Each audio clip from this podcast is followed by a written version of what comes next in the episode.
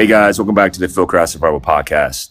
I'm your host Mike, and today's co-host is Kurt Hohan. welcome, Kurt. Welcome back to the Fieldcraft Survival Podcast. Thank you, Mike. You technically work for Fieldcraft, so you will always kind of be here. I just say co-host just in case you get fired. So you, you're like, uh, wait a minute.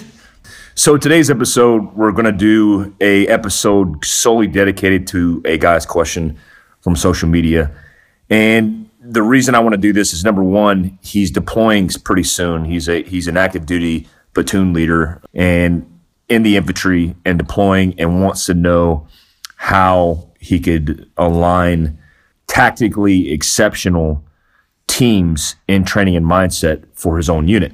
This struck a chord with me because obviously we support guys who are downrange and you know supporting troops, first responders, whoever it may be. And this is kind of a time sensitive thing, right? Yep so you know, well, I kind of fragoed, which is a fragmentation order, uh, fragoed kind of our, our lineup and decided to do this. Before we get into that question, one, let's talk about the last week. We did a podcast with the guys from Men's Podcast, right? Yep. How do you think that went? Uh, I think it, it went really well. I mean, I think we were talking about it earlier, and uh, they asked some good questions, especially about uh, home defense um, what to carry in a survival bag, and then covered a you know a few other things. And um, it was uh, pretty exciting to get to share information with those guys and and their listeners. Yeah, they're doing something that's pretty unique in kind of like the concept that I was thinking about for that book. Is they're giving a podcast that's bringing kind of man shit. You know, it's yeah. it's called man shit, but just a whole bunch of things that you know, whether it's hunting, tactics, survival, and they're giving people a one-stop shop for it. Mm-hmm. and pretty cool goal, uh, dudes. All of them are pretty neat dudes right? Yeah and they're bringing in i think they're bringing in a lot of different guys uh, with different backgrounds and a lot of diversity and information so it's pretty cool. Yeah so check them out. It's uh, men men podcast. Men podcast men yeah. podcast. They're based out of phoenix arizona. Yeah also at men podcast on social media on instagram. Yeah it's episode 16 it's under the fieldcraft survival episode yeah. and we definitely had a lot of fun all right. So also this week we released the Sniper podcast, and we had a lot of good feedback on that yep. so far. It, you know what's weird is I thought that Sniper podcast was going to be like one of the most popular ones because people wanted to hear about sniper stuff, but I don't know. It hasn't. I think it moved up to number five. We came from two to five. Now we're like ten or something like that. but yeah, if you guys want to hear stuff on long gun, on sniper stuff, and you haven't heard that one already, definitely give that a listen. Did we talk about the the pistol course that we just ran? We didn't. Okay, so we did run a a pistol course in Fernley, Nevada, which is hugely successful. It was a lot of fun. Did a lot of running and gunning. We had a good class, a good class that was eager to learn. Uh, had some LE guys in that class. Yep. And totally, totally fun time. Leading up from this class, we actually do have a class in 29, 30 April, the off the beaten path class. We actually only have one slot for that class. So if you're interested and we haven't filled it by the time you hear this, uh, give us a check at fieldcraftsurvival.com. Read about the course description. Essentially, two days of off the beaten path, off roading, survival training. Yeah, the description's on the website, www.fieldcraftsurvival.com. Yeah, it's gonna be a good time. Hell I can't. Yeah. I can't wait for that. It's gonna be a vacation for us. it's gonna be a good time for sure. Yeah. Also, we're, we're throwing around the idea of doing a May 6th because that's our first open day in Phoenix, Arizona. Still trying to narrow down a range. There, there's Cowtown, there's Ben Avery, there's a couple ranges ranges around here. We're just trying to narrow it down, and more than likely, it's going to be pistol. Yeah. But stay tuned and and just check out our social media and uh, stay tuned for the release dates for that course. So yeah, look forward to that. Oh, Moab. They did oh, drop the Moab. The Moab. Right? Yeah. That was a pretty big deal. Mother of all bombs. The mother of all bombs. Somebody was like, hey, did you go to Moab? Did you hear about the Moab? And I'm like, I was just in Moab. you mean Utah, right? like, no, the fucking bomb. So, yeah, we did drop a huge 21,000 pound bomb that has a kill radius of one square mile. And it did a lot of damage, right? It killed like hundred ISIS fighters. Yeah, I think uh, from some of the, the the media reports I was reading, it said over hundred ISIS fighters and destroyed a underground cave slash bunker complex uh, obviously, in in our opinion, the right answer to respond with, you kill one of our guys, and we're going to punish you. So Yeah, I think uh, you know, for every gunfight that they kick off, we just just drop a Moab. You shoot at us, we're dropping a Moab wherever you shoot at us from. So that would probably change the game a little bit yeah, so in, if you in the right way. hopefully you can run a mile really fast after you shoot at us. Um, yeah, you know, Afghanistan, we were kind of talking about it. Afghanistan, you know, since really 01, I mean, we were in there before that, but 01, after we did the what's known as the in- initial invasion into Afghanistan, it's been 16 years. Yeah. It's the longest recorded war in history. Do, do you see an end in sight? Shoot, I don't know, man. I mean, I think we could probably make this a podcast in itself, talking about U.S. foreign policy and our objectives in different countries, nation building, and all these different things. I think I have uh, the opinion that uh, we ought to go somewhere, kick somebody's ass, and let them know that if they fuck with us again, they'll get their ass kicked again. Uh, not really hugely into the nation building thing. Yeah, I I, uh, I agree with that. I think we're. It's weird having that perspective, right? As Green Berets, kind of maybe stabilizing, standing up, but we're kind of past that point. Yeah. I mean, we're well beyond that point. I mean, I remember in Afghanistan 12 years ago training the Afghan National Army and the police, and we haven't really come a far away from that that point. You know, a, a dozen years ago. So I don't know. It seems like a complex problem set. You almost envision the day that we pull out what it's going to look like, and I don't think it's going to look much different than 01. Yeah, I mean, I think a lot of it too is uh, just cultural differences and, and a lot of different uh, differences based geographically, you know, where that place is located. I think that sometimes Americans are short sighted in the sense that this war that we're in is a war of ideology. And uh, it takes time to actually make that ideology go away uh, through education in a lot of different venues. Um, I think we're trying to work towards that, but it doesn't help when policy changes every time somebody steps into office. So, Yeah, that's kind of one of the overall problems of institutions, period. We've experienced that in SF, and we see it in every sphere of institution. Mm-hmm. Goat rope is what we call it.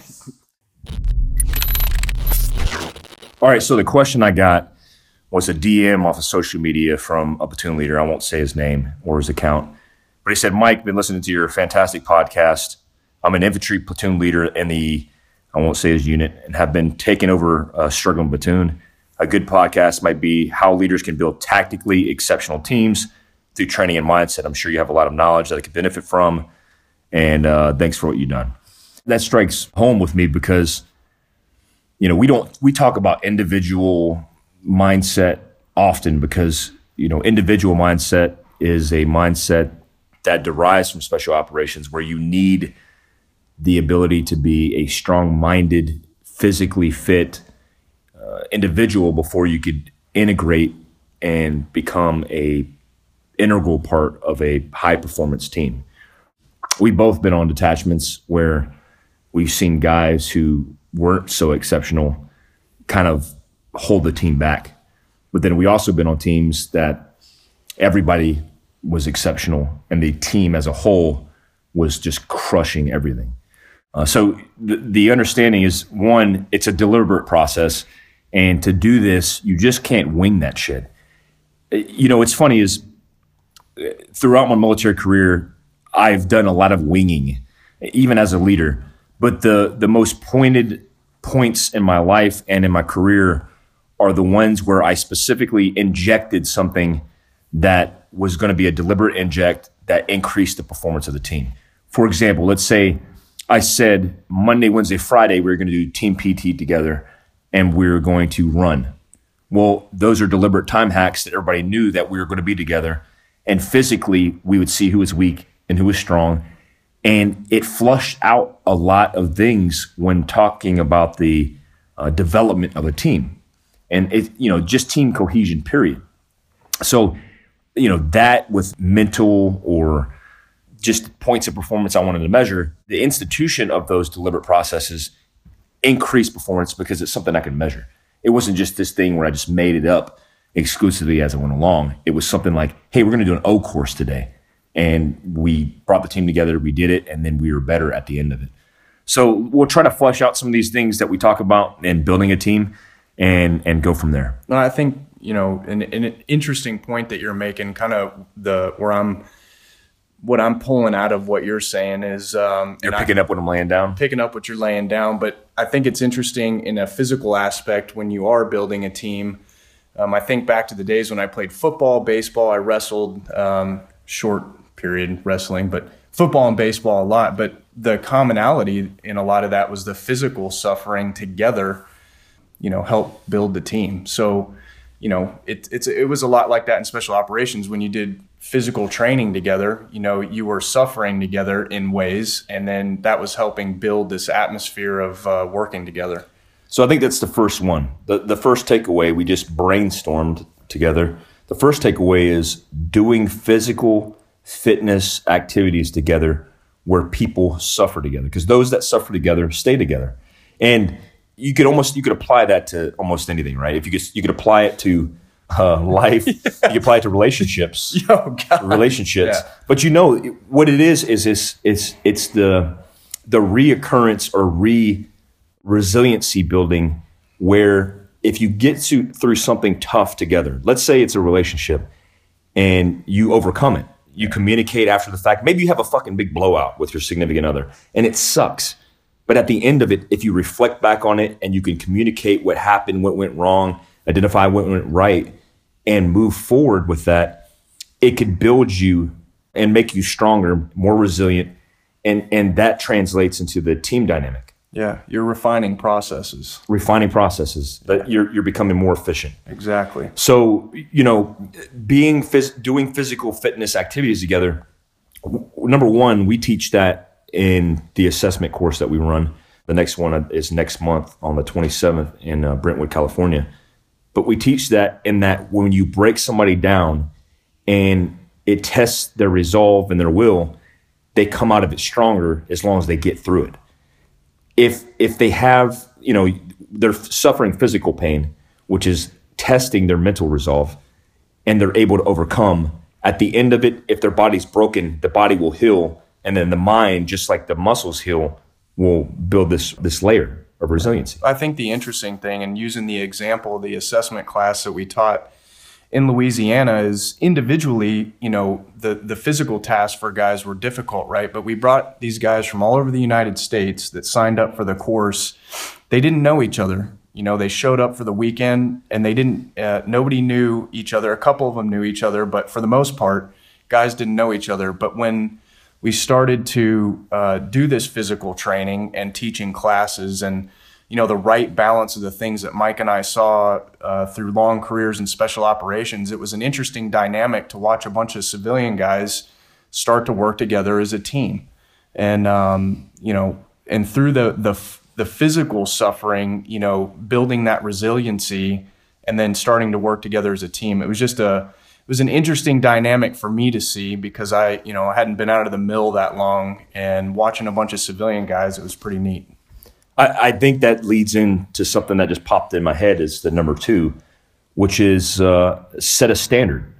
You know, one thing that we recognized inside that course, just like you said, was these guys started gelling. They were almost besties, right? They were like hanging out and drinking beer at the end because they overcame something together what what the commonality was was even the fact that they had the same basic values and they were there for a common goal and objective brought them closer together. Right. What also set them apart was the guys who suffered together and were able to maintain that standard came out and they would bond together and then isolate the guys who didn't set the standard. Mm-hmm. And, and, we've seen it in the in the team dynamics and special operations. I mean, it's a, it's it's a it's kind of I say this often. It's a no brainer, right? That in special forces selection, you're selecting and you're assessing guys who want to be the best. And then once you identify them as being the best, they kind of shun everybody else yeah. that's there. That's I think that's one of the reasons where stereotype is being egotistical because they think oh, they those guys, those SF guys think they're better than everybody else.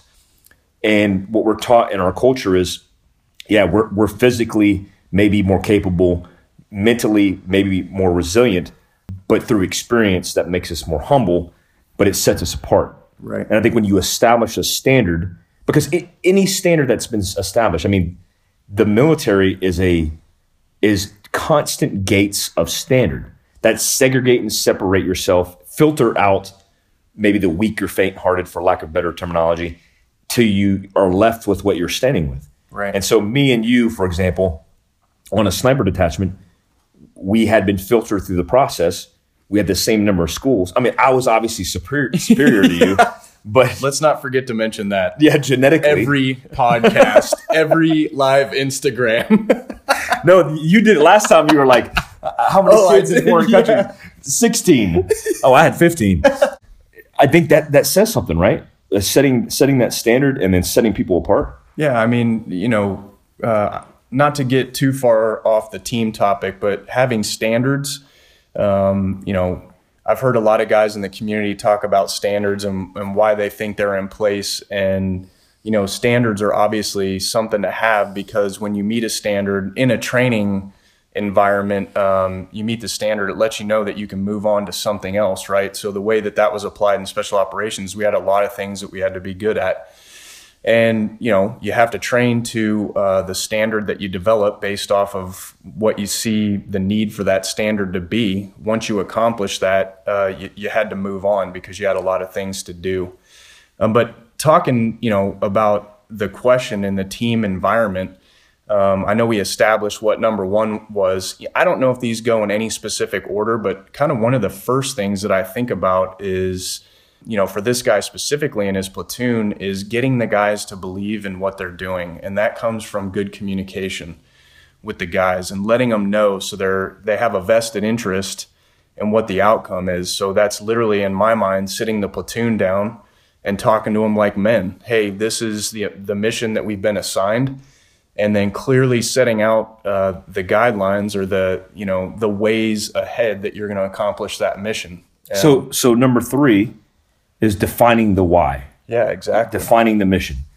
And uh, you know that's a, that's a good point. You know, I, these things are obviously coming to our heads in, in, spurts of coffee and uh, bangs and monsters, but communication goes hand in hand with defining the why. Good communicators can clearly, more clearly define the why than bad communicators, thus better communicating the task and purpose that's at hand. And in the military and in jobs where lives are on the line, that's critically important, right? Yeah, absolutely, man. Um, being able to communicate with your guys and letting them letting them know why you're doing something, you'll get buy-in from you know the majority. I say that because you know in special operations it's not hard. Um, you know when you're dealing with with 11 other guys uh, and you're communicating what the mission is to them and because of the you know level of professionalism uh, guys understand that and and they gravitate uh, towards getting the job done. Um, unfortunately in the regular army sometimes you don't always have that right? So what i what i kind of equated that to was hey the majority.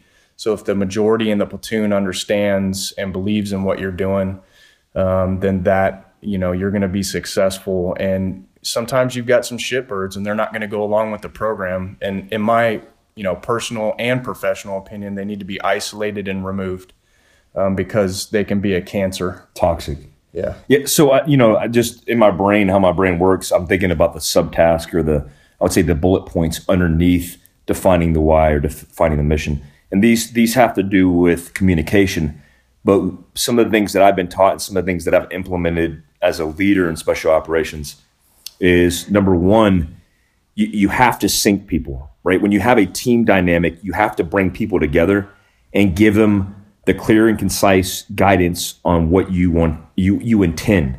Maybe maybe your intent is the commander's intent, and then by through the commander's intent, which is you know if it's a corporate setting, it could be the CEO's master plan. Well, you- at the tactical level or the execution level have to define your clear tactical objectives. Uh, so your your intent's a little bit more refined, and then you have to give that clear and concise guidance to your subordinates. I think the problem with a lot of companies and a lot of units nowadays is they don't clearly disseminate that kind of information to their subordinates. which re- you know our brains, especially in the military, our brains are striving for structure. We want that structure. And maybe it's a morale thing. Maybe people just get stupid and weird because they don't they don't get, they're not given guidance. It's like having a dog off the leash just running around in a pet park. As soon as you give him guidance and instructions, he go, he snaps back to reality. Oh, there goes gravity. That was an Eminem joke. Um, so he goes he go he get they get back and they go get restructured and they go damn and they walk away from it going you know what so and so or or Captain so and so squared away because they have the information when I was in the infantry, and you probably experienced this, remember waiting on the word? That was an oh, actual oh, yeah. thing yeah. where you're just in the barracks cleaning a machine gun, watching porn, playing video games, cleaning your machine gun, going, what the f- is happening? Yeah. And then all of a sudden, when somebody brought you together and said, hey, listen, guys, or hey, listen, platoon or, or company, this is what's going down, you're like, oh, well, fuck, now I feel squared away and I have a purpose. Right. So, you know, you have to bring your guys together, you have to sync them, and you have to be clear and concise about the why. Yep. No, I think and I think these these are all great points. And then, you know, I think you can tell just by Mike and I uh, talking and brainstorming through this, you know, how all these start to tie in together, you know, and then uh, maybe you organize them in your mind the way that you think that they should flow. But I think these are like the key elements uh, you know, to to building a team and then you know having a team thrive uh, in in an environment. You, you know what's, and I, I want to emphasize this again because this is good for combat leaders, but also for corporate leaders or just leading your family in general. You you have to deliberately do these things.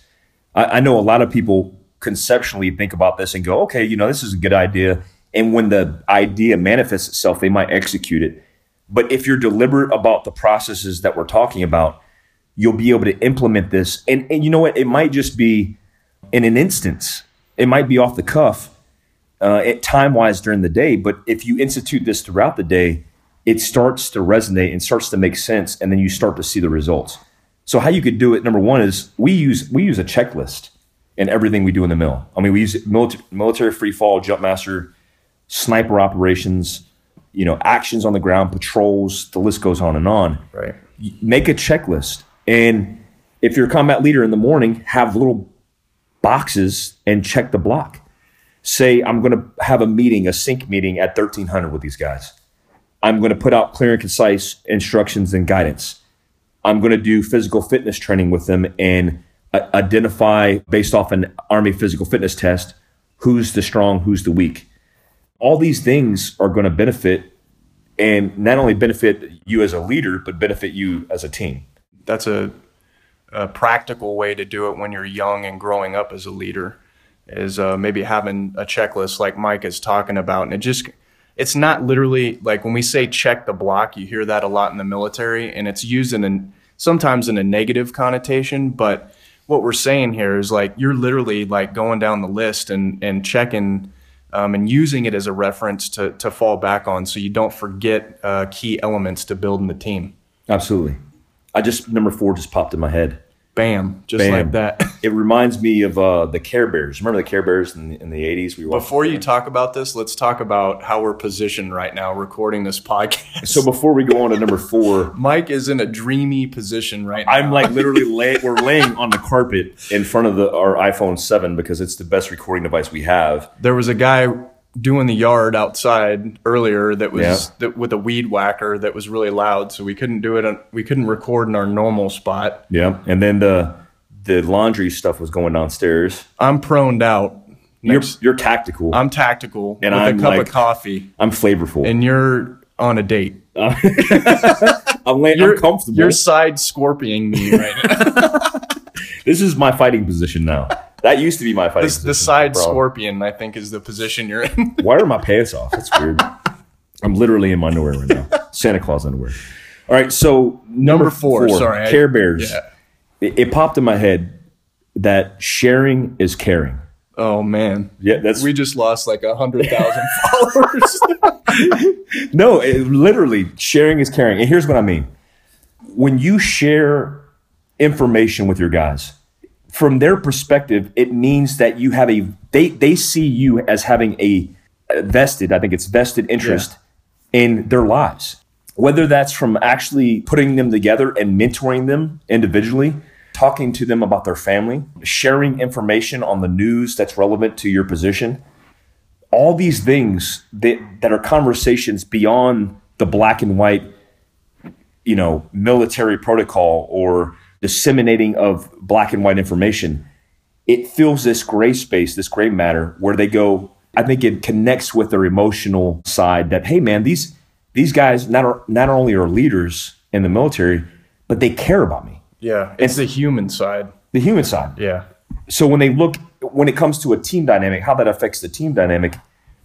Here's the example. Like uh, all my guys, and this is probably the sharing is caring slash mentor your guys. I've had several team sergeants in my special forces career, just like Kurt.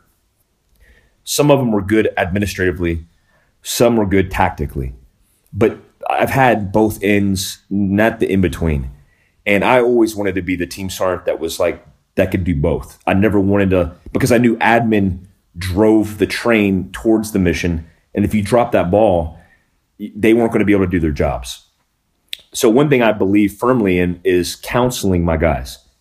I always gave my guys initial counseling whereby I told them the, the standard expected. I told them their job, their duties and responsibilities, but I also looked and analyzed their short term and long term goals, both personally and professionally. I made them all have a short term three goals, a long term three goals in the professional and personal category. And it wasn't just a box that I like to check, it was something that we discussed. And when we discussed these things, my job was as a good leader was to figure out how I can get them to accomplish their short term and long term goals because I knew I had to do, you know, whether it was quarterly, I, I knew that we had a follow up, and that follow up wasn't just a check the block where I looked at them and said, "Okay, you're we're we're here to talk about your your performance thus far." It was more than that. I wanted to say, "Hey, you wanted to go to college, and personally, that's what you wanted to do. I gave you extra time off because I personally care about you accomplishing your goals. What's your status? Well, yeah, I just finished three courses, and that was awesome. And then I go, oh shit, you finished three courses. Let's mark that out. Let's look on something else that could that you could set as your new 25 meter goal. That kind of, you know, for me, it's not about me, it's about them. But the relationship between me and my guys was they knew that, hey, Mike doesn't care about just care about our careers and the bottom line. He also cares about developing us personally. And again, that's an individual leader to individual but it can translate into a team setting. Uh, absolutely. I mean, when you put the time and energy as a leader uh, into individ- individual members of the team, um, obviously that lets guys know that you have a lot of buy-in and you have a vested interest. We keep using a vested interest, I think, because we heard that in the military a lot, but um, you have a you know a pretty serious interest in uh, the well-being of your guys. And in my experience, over almost 20 years of service, uh, people respond to that, and I think they do, regardless of if you're in the military or a civilian. Um, it just shows that you genuinely care about people, and uh, as a leader, you should be doing that. Yeah, hundred percent. I think one hundred percent that you need to show in everything that you do that they're the priority, and it's not something that you. This isn't a deliberate process, and the fact that it's kind of how you should live your life, whether it's your family, friends, I mean, your, your pets generally speaking, you should put them first before yourself. And you know that's an individual value. I think that's developed. For example, like number one is I would never eat before my guys. We could be in a chow hall, we could be in the field. I would always make sure that they were fed and they were taken care of, and whatever's uh, rations were left, I would take, and I would put their needs and desires first. That this anything from food to sleep, you know, it could be anything. School slots, I would never let them see me putting myself first in any position because it was important that they understood that uh, they had a selfless leader that was willing to put the needs of the team first and their individual uh, selves first over mine, uh, if that makes sense. Yeah, I think it makes perfect sense. And I think the interesting, again, dynamic about all the things that we're talking about is that hey leadership is part is, is a key dynamic in a team environment ultimately somebody's got to be in charge and somebody um, has to be responsible for the team. So I think kind of one of the takeaways here is um, not only uh, you know some of the individual or not individual things, but some of the steps that we're talking about to building a good team, but specifically for the guy that that asked the question is is building yourself or you know putting time and energy into learning yourself and what makes a good leader, what makes a good leader of a team. Um, so obviously, this was a good question. Uh, Mike and I have a lot of experience in this area the amount of time that we both spent on teams and the good and uh, bad leaders that we had and all the things that we learned from them. I feel like we've got like we were talking about this the other day, like a combined almost 40 years of experience um, in the military between combat, uh, you know, stateside work and, and all the different things that we've done throughout our careers. We've seen just a lot of things. Yeah, I, I think the the wrap up, just like you said, where you talk about individual learning yourself individually is a huge component to being the leader of a team, right? If if you're a shitbag leader, your team's not going to follow you. One one of the one of the things I used to always say, and I, I say it even today, is is you you can't demand respect in any aspect. And I've seen it so many times. You've you've seen it too, where where leaders come in and because of their rank, they think they're entitled to respect. Right. You have to command it. And what I mean is you have to carry yourself in a way being humble, being honest, or having integrity, having a, a value system, uh, leading by example, all these different things, these attributes of leaders. When you command that in your own presence, in the way you walk, the way you talk, the way you carry yourself, people are naturally going to follow you. You know, when I was in the military, and I'm not going to blow up my leadership skills, but I, I had an expectation for myself, but I was an informal leader, meaning the peers that were around me that might have been uh, equal to me in rank, time, and service gravitated towards my position because I believed in the mission so much and I followed a set standard that I was able to be an informal leader because I commanded myself in a way. I never asked that of my peers, I never demanded that of my peers, but I commanded it. If you're put in a position of power, of responsibility, then you need to step up to the plate and make sure you know your job Make sure you understand the mission set. Make sure you're the fastest, the strongest, the most intelligent. And if you're not, identify who is to make the overall team stronger.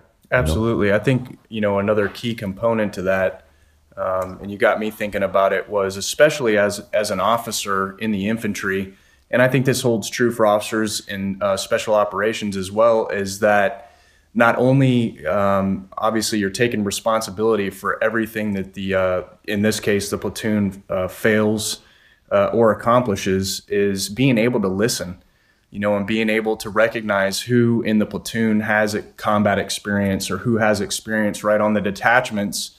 You know typically the the team leader or the captain would come in and, and he would be uh, one of the uh, the lesser experienced guys on the team. And, and one of the things that I always responded well to were the guys that showed up and they listened first before they decided to make decisions. So taking in input, ultimately at the end of the day, you're responsible for the decision, but you can go about that in a couple different ways. And one of those is you can listen to no one. Um, and, and, try to do it, go it alone, or you can, you know, foster this team environment where you take input from guys and then make educated decisions. And I think you'll find that that course of action uh, will make all of you more successful. I, I, think, lastly, in conclusion, to sum that up, is you have to you have to lead your team through a corporate model, a successful corporate model, which is leveraging all the talent that you have internal to the unit. Hell yeah! And develop that team using the skill sets that you have available. A lot of people and a lot of units the first thing you want to do is they want to look external. They want to see who the subject matter experts are. They want to bring in guest instructors. They want to do all this external stuff, but they don't leverage the talent that they have in, internal to their unit. Yeah, they didn't even look at what they had right in front of them. Yeah. So look at your team as an asset, right? Because, I mean, let's say we're on a patrol in Afghanistan. Well, if you got dudes who grew up in the country, for example, who have good eyesight, they have a, a sixth sense about themselves, they've been hunting their entire lives, you know what? Their ability to read the environment and atmospherics is probably going to be better than maybe the guy from the city. That's that's an example. But you put those guys up front, you empower them based on that position, and they're going to perform because they don't want to let you down. They don't want to let the team down. You, you have to leverage and empower the guys that you have at your disposal to maximize the efficiency of the team. The infantry units, the special operations units, the teams that exist in the military are some of the most talented teams in the world. Definitely internalize that and look inside before you look out. Hell yeah. I think it's a good episode, man. I, 38 minutes of brainstorming. My brain hurts already. I'm ready to take a nap. Yeah. What do you think? Yeah, I'm. Uh, no, this was. You know, I think it's good uh, sometimes for us to be a little bit unprepared in the sense of uh, we get a question and then we just hey we go. We kind of we free flow with our brains and uh, and let all of these ideas out and try to pass on all these experiences that we've had. We're like the uh, Slim Shadys of uh, the podcast world. Yeah. yeah, we appreciate you guys' support. We appreciate everything you guys do for us as far as, you know, subscribing, feedback, the word of mouth, signing up for courses. We have a little bit of swag up on the internet now on fieldcraftsurvival.com. We got t-shirts, hats coming. We got more coming. We got yeah. more coming. We kind of had to rebuild ourselves and, and, and redefine ourselves, but that's okay. It was a good reset button, and we're kicking things off for the rest of this year to be great and glorious. Hell yeah. Uh, so it's going to be awesome. So thanks guys for tuning in. You can got check uh, my Instagram stuff at at Soft Survivor and Fieldcraft Survival. Uh, don't worry about Kurt's stuff. What's yours? Kurt underscore Team Fieldcraft. Yep, no big deal. And, and did you get the website www.fieldcraftsurvival.com? You don't have to say www every time because okay. God damn, dude. Damn it. Damn. Fieldcraftsurvival. I hope I have a job after this podcast. you always have a job maybe not paid. You'll just be a buddy of mine, helping out, consulting for free. All right, guys. Till next time. Stay alert. Stay alive.